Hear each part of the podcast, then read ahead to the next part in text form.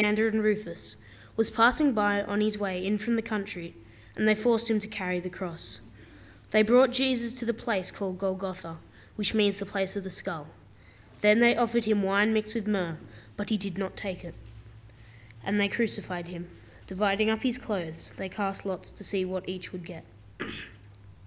it was the third hour when they crucified him. The written notice of the charge against him read, The King of the Jews. They crucified two robbers with him, one on his right and one on his left. Those who passed by hurled insults at him, shaking their heads and saying, So, you who are going to destroy the temple and build it in three days, come down from the cross and save yourself. In the same way, the chief priests and the teachers of the law mocked him among themselves. He saved others, they said, but he can't save himself. Let this Christ, this King of Israel, come down now from the cross, that we may see and believe. Those crucified with him also heaped insults on him. At the sixth hour, darkness came over the whole land until the ninth hour. And at the ninth hour, Jesus cried out in a loud voice, Eloi, Eloi, lama sabachthani, which means, My God, my God, why have you forsaken me? When some of those standing near heard this, they said, Listen, he's calling Elijah. One man ran, filled a sponge with wine vinegar, put it on a stick, and offered it to Jesus to drink. Now leave him alone. Let's see if Elijah comes to take him down, he said. With a loud cry, Jesus breathed his last. The curtain of the temple was torn in two from top to bottom. And when the centurion, who stood there in front of Jesus, heard his cry and saw how he died, he said, Surely this man was the Son of God. Some women were watching from a distance. Among them were Mary Magdalene, Mary the mother of James, the younger, and of Joseph and Salome. In Galilee, these women had followed him and cared for his needs. Many other women who had come up with him to Jerusalem were also there. Father in heaven, we do thank you for your word, and uh, we do pray now that you would help us to focus on what you're saying to us, that we might know more of Christ and what he's done for us on the cross. And we pray these things in Jesus' most precious name. Amen. Why did Jesus die on the cross? Uh, you know, there are uh, different views that people have as to uh, the purpose and the significance of Christ's death on the cross. And I'd like to uh, just share with you one of those views. This is uh, what one leader in a major Australian denomination says and uh, it's taken from a, uh, from a sermon which she preached on the uh, Gospel of Luke. Now, listen to what she says, and I quote She says, It is clear from the Gospel and from Acts that Luke is not thinking of salvation and atonement in terms of what we now call penal substitution. This view uses the logic of retributive justice and argues that it was Jesus' death on the cross that saved us from our sins and brought us into right relationship with God. A debt had to be paid for human sin and disobedience in order to satisfy God's demands of justice. This is what made Christ's death upon the cross necessary. In his great love for us, Christ is said to have taken the punishment deserved by all humanity upon himself. This rather mechanistic and grim understanding of atonement was not part of early Christian thought and clearly not part of Luke's thought world. Nor does Luke regard Jesus' death as a sacrifice or as an expiation for sin his focus is more on Jesus' life and on the wholeness that is brought to humanity through contact with the suffering Messiah. Jesus' presence is what brings life, peace, forgiveness of sins, and right relation to God. End of quote. Okay, so what did you think of that? What did you feel about what she was? Did you get the gist of it, by the way? There's a few complex words like expiation and atonement and so on, but what she's saying is that the death of Jesus on the cross was not a sacrifice for sin, and that the death of Jesus on the cross does not bring us into a right relationship with God. And to think this way, she says, is both grim and mechanistic. No, she says that the way that we can be in right relationship with God is not through the death of Jesus, but rather through the life of Jesus and through contact with Him in His life. How do you feel about that? It, it does sound a little bit like she's saying that Jesus really didn't need to die, doesn't it? That's what it sounds like to me.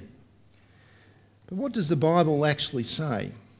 Well, today we come to this very important uh, issue of the, the death of Jesus on the cross, which uh, really is the, the heart of Christian faith, as we look at Mark 15, which is the um, uh, key passage on the death of Jesus and the crucifixion.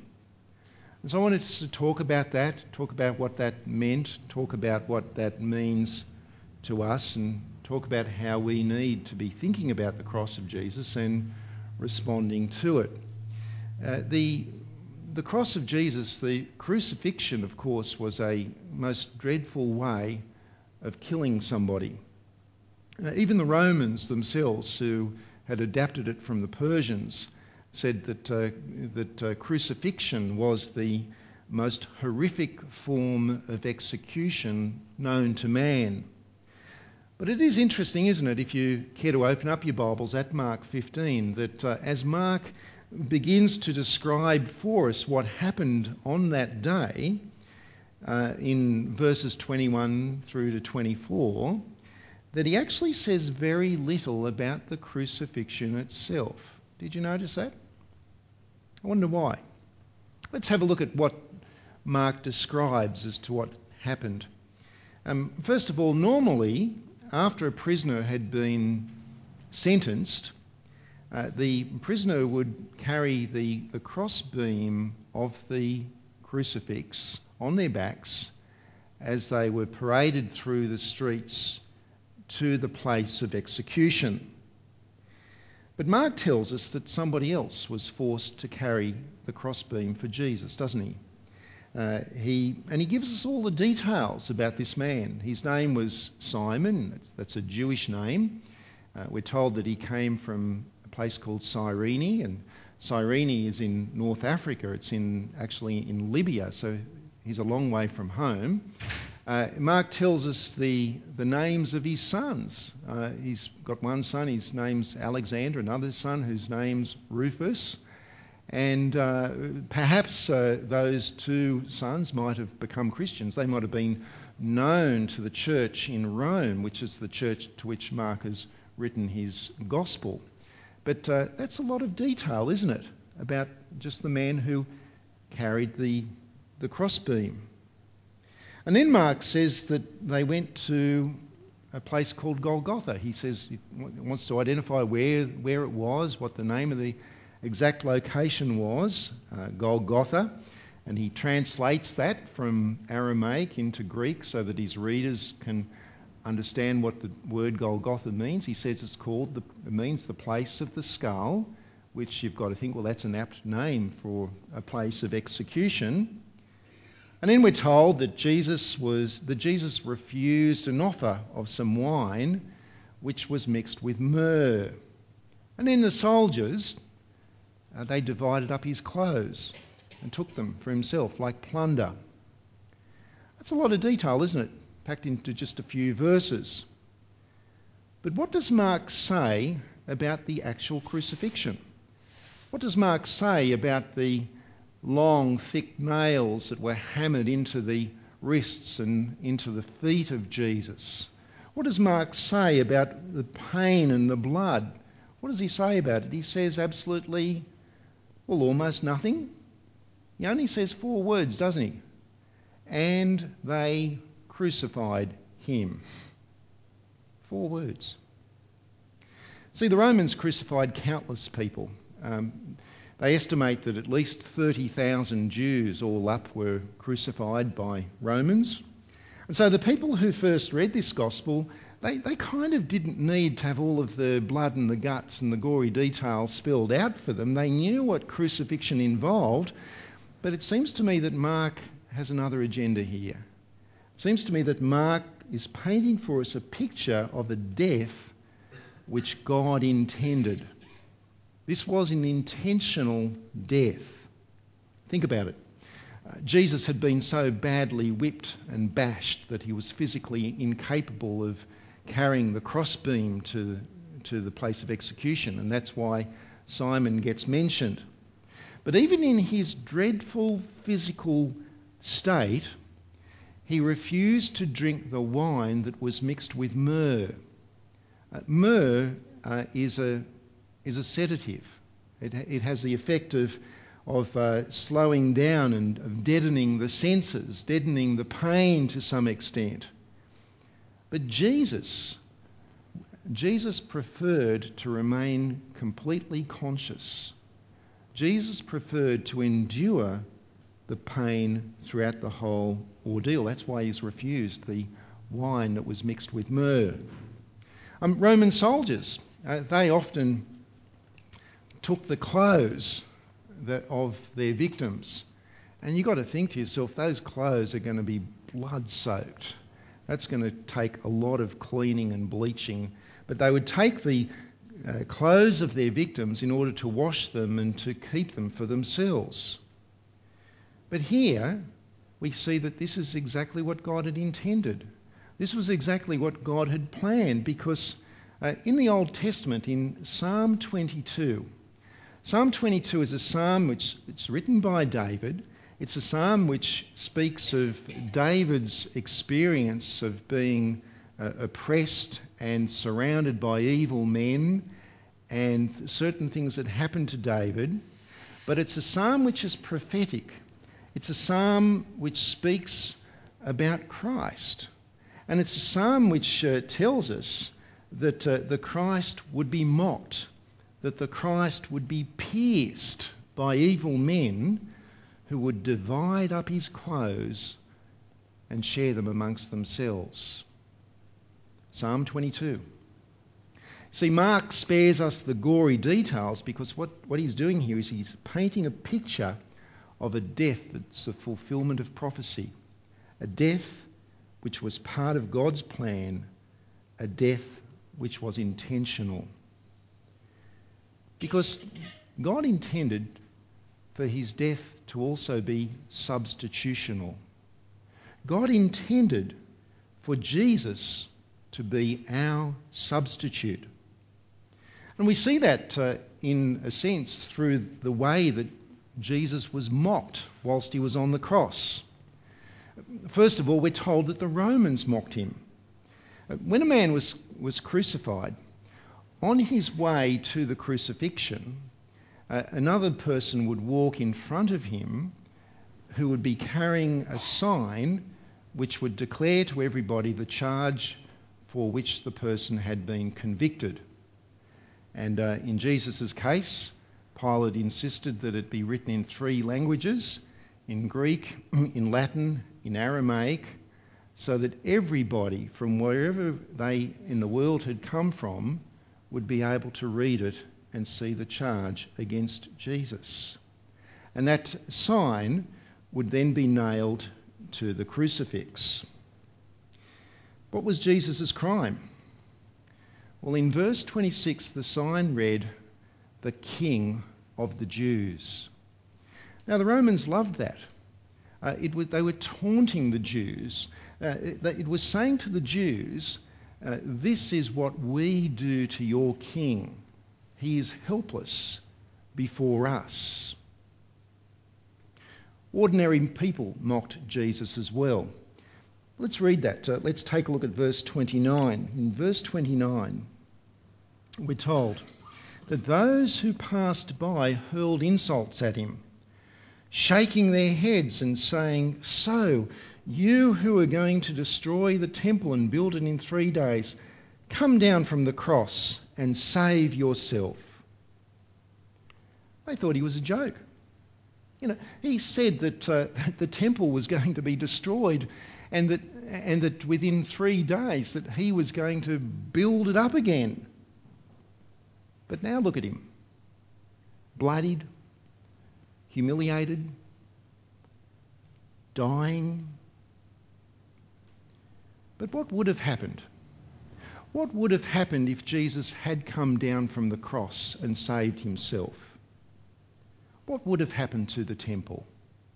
Well, if Jesus had come down from the cross, friends, the true temple would never have been built in three days. Because what is the true temple? We are the true temple. We who, through the death and the resurrection of Jesus, are now filled with the presence of God through his Holy Spirit. If Jesus had given into their taunts, the very thing that they accused him of not being able to do, to rebuild the temple, would never have been done. Thirdly, the religious leaders mocked him as well. Verse 31. In verse 31, in the same way, the chief priests and the teachers of the law mocked him among themselves. He saved others, they said, but he can't save himself. Let this Christ, this King of Israel, come down now from the cross that we may see and believe. You see, they thought uh, this was their moment. Uh, they hated Jesus. He had exposed their hypocrisy. He had exposed their false religion. He, ex- he had exposed their sinful motivations. And this was the moment that they had been plotting for. And yet, if Jesus had used his great miraculous power and come down from the cross, if Jesus had harnessed all of the resources, if angels had come and lifted him down from the cross, then how many people would be saved? One. But by staying on the cross, by doing the very thing which they believed that uh, he was incapable of coming down from the cross, by staying on the cross, how many people have been saved? Well, you can't count them, can you? Countless millions upon millions of people throughout the world, across the globe, down through the ages, have been saved because Jesus refused to come down from the cross and save himself. Because Jesus died in our place. He was our substitute. So his death was an intentional death. His death was a substitutional death. And thirdly, his death was an atoning death. To atone for sin means to make up for what you've done wrong. So you do something wrong, you do something right, it's made up for. You've atoned. And that's the kind of folk religion that a lot of people have, isn't it? That uh, I'll be you know, okay with God uh, because I'm not a terribly bad person. I can, so long as you live a life that's basically good, it's like if God is up in heaven uh, and He's counting all of your good deeds and He's counting all your bad deeds, and on the day of judgment, when He closes the books, 51% gets you through, you'll be okay. There are some churches who, who teach that you can somehow make up for your sins. Just got to go and confess your sin and perform certain rituals. Just got to say a few Hail Marys or nonsense like that, and you'll get across the line. But that's not what sin is like. Sin is not just the wrong things that we do. Sin is an attitude towards God. It's an attitude which says, I'm going to live my life my way. Thank you very much. I mean, Frank Sinatra used to sing about that, didn't he? You know, I've made a few mistakes, I've had a few regrets, but what matters most of all is that whatever's happened, that I did it my way. I won't sing the song for you. You'll be relieved to hear about that. That'll add to my sins. but that's, that's the nature of sin, isn't it? And there's a sense in which we're all like that. Uh, we might have done terrible things in our lives, or we might be people who've lived very tame lives. We might be pretty squeaky clean in terms of our lives. But the question is, whose way? Have we lived that way because it's our way or because it's God's way? Have we always put God first in our lives? And the answer to that question, of course, is no. And because of that, every single human being, every person deserves the judgment of God. Every person, that is, except for one, the one who always lived perfectly obediently to his heavenly Father, the one who in this passage did not deserve to die, but the one who was hanging on the cross in our place. In 2 Corinthians chapter 5 verse 21, the apostle Paul puts it this way. He says that he who had no sin became sin for us so that in him we might become the righteousness of God. So that on the cross a great exchange has taken place. A great exchange has taken place so that um, Jesus uh, has borne our sin for us. And this is what we see happening in verse 34 when uh, Jesus cried out uh, in Aramaic, his language that he spoke in, Eloi, Eloi, lama sabachthani, which means, My God, my God, why have you forsaken me? Because at that moment, your sin, my sin, the sins of all who live in this world who put their trust in him were placed on Jesus. And God the Father, who cannot have any dealings with sin, turned his face away. That church leader that I quoted earlier on thinks that the way that we come into a right relationship with God is somehow through the life of Jesus, somehow through connecting to his life but not through his death. She says that that view is grim and mechanistic. And yet, friends, for three hours, what happened to the sky on that day? In the middle of the day, it turned black. And in biblical terms, blackness is a symbol of the judgment of God. Because at that moment, Jesus, God the Son, actually became sin for us. God made him who had no sin to be sin for us, so that in him we might become the righteousness of God. It's a great exchange. But yet have to say this. It wasn't fair, was it? It was not fair. And uh, I was talking to someone after the nine o'clock service, and working this through a bit more clearly, and she said, It's just not right. It's just not fair that that should happen to Jesus. And that's absolutely true. And that's why it's such great news for us. Because finally, the death of Jesus is also an impacting death. It made a great impact on the Roman centurion who was in charge of the operation on that day. Let's read about that in verse 39. In verse 39, uh, it says, And when the centurion who stood there in front of Jesus heard his cry and saw how he died, he said, Surely this man was the Son of God. Now, a Roman centurion, for a Roman centurion, uh, crucifixion, that's all in a day's work. Uh, you've seen one crucifixion, you've seen them all. Um, it's the same scenario. The, the man is nailed up or sometimes tied up to the, to the crucifix. The, his body slumps down, air gets trapped in his lungs, and so the victim then has to push upwards uh, with his feet and his legs so as to uh, allow the, the air to escape so that he can breathe out. Imagine doing that with feet that have got a huge nail that's been driven through them. And sometimes it takes days, but eventually the victim passes out or asphyxiates, suffocates, has a cardiac arrest, and dies. But Jesus chose not to drink the myrrh. Jesus was deliberately conscious right to the very end.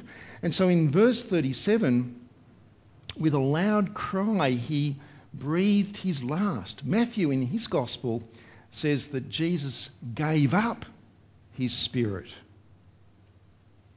The Roman governor, remember Pilate? Well, after this happened, uh, we'll see next week, Joseph of Arimathea uh, went to Pilate and he wanted the body of Jesus so he could bury it, and Pilate was surprised. He said, What? You mean he's dead already? That's too quick. A man doesn't die that quickly from crucifixion. It's supposed to be drawn out. It's supposed to be more long lasting than that. And this Roman centurion, he would have seen many men die on a cross, but he was impacted. He saw how Jesus died and he said to himself, No, nah, there's something different here. This man is different. And he called out and he said, Surely this man was the Son of God. Now, we don't really know what he meant by that or what he understood by that. We do know that his boss in Rome, Tiberius Caesar, uh, thought of himself as being the son of a god. But this experienced centurion realised that there was just something about Jesus. That he did not die simply as a helpless victim that he even seemed to have a degree of control over his own death. It was seeing how he died that the centurion declared, Surely this man was the Son of God. It's a death which impacted the centurion, it's a death which impacts you and me. All of this took place at Golgotha. Uh, Golgotha is a, it's a, on a hill. It's outside of the city of Jerusalem. But inside the city, there's a temple. And the, the temple in Jerusalem symbolized two uh, profound things. First of all, it symbolized the presence of God amongst his people. But secondly, the temple symbolized the distance between God and his people, the separation because in the middle of the temple was the Holy of Holies, that uh, room where the Ark of the Covenant was, was kept, the, the commandments and staff of Aaron and so on. And in the Holy of Holies, only one man was ever able to enter into that room, and that was the high priest. And he could only do so on one day of the year, and that is the Day of Atonement and he could only do so having first atoned for his own sins. And after in going through an elaborate ceremonially, ceremonial cleansing ritual, only one man, only one day could enter into that room. Because, friends, there is a separation between us and God. You can't simply just rock up to God and say, Hey, God, here I am. You can't simply just roll into the Holy of Holies and say, Hey, God, but in verse 38, immediately after Jesus breathed his last, what did God do to that curtain? The curtain that separated the Holy of Holies. The curtain that the high priest would have to enter through. What did God do to that curtain? He ripped that curtain down from top to bottom because it was no longer necessary. It was now surplus to requirements. It was no longer ever needed because the atonement for sin, the great final, the everlasting, the fullest possible atonement for sin had just been made as Jesus breathed his last. And so, therefore, the barrier between God and man had been finally dealt with. The barrier is not the curtain, the barrier is the barrier of our sin. Now, I don't know what sins you've committed in your lives. I don't know how great your sin is. I don't know how small your sin is. And you might say, well, I'm actually a reasonably good person. Someone was just speaking to me about a friend who they're trying to share the gospel with, and the person says, I'm okay because I'm a good person. You might think that you're a reasonably good person. You, you might be at least above average or better than the person sitting next to you. Or you might know that you're well below average. You might know that there are things in your life that you have thought, said, and done that you very, very deeply regret. The fact is that none of us loves and obeys God as we should. We all deserve His judgment, we all therefore need His forgiveness. And that's why Jesus went to the cross, so that the penalty could be paid, so that forgiveness could be made available. What do we need to do about it? Well, the reality is that uh, we do need to do something about it. Uh, the reality is that uh, just being religious, just coming to church, uh, is not enough. What we need to do about it is that each one of us needs to make a personal decision. And it doesn't matter who you are. It doesn't matter how old you are. It doesn't matter how young you are. It doesn't matter if this is the first time you've walked into the church just off the street or if you've been coming to church all of your life. Um, some friends of mine attended a funeral yesterday of a man who had been attending the same church regularly every week for 93 years. He was born and baptised in the church, lived in the same area, went to the same church, rang the bell for the same church until he died. Doesn't matter how long you've been going to the church. Going to a church doesn't get you into right relationship with God. But making a decision to put your trust in Jesus, in who He is, in what He's done for you, and turning your life over to serving Him, that is what gets us into heaven. That is what makes us right with God. It's not about us and what we do, it's about what He has already done on the cross. Let's pray.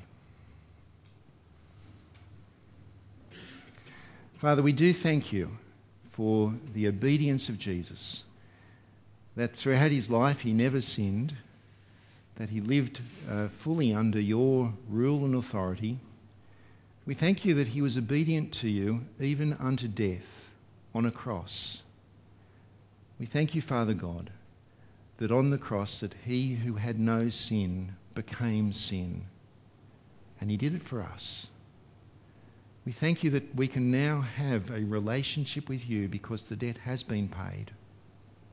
We pray for each one of us that uh, who Christ is and what he's done for us would be real in our lives. We pray for anyone here today, Lord God, who is just thinking things through or struggling with those issues, that you would bring some clarity, that you would bring conviction. And we pray for all of us that we would never wander away from the cross of Jesus, that the cross would be central to who we are to, and to how we live. And we pray these things in Jesus' precious name. Amen.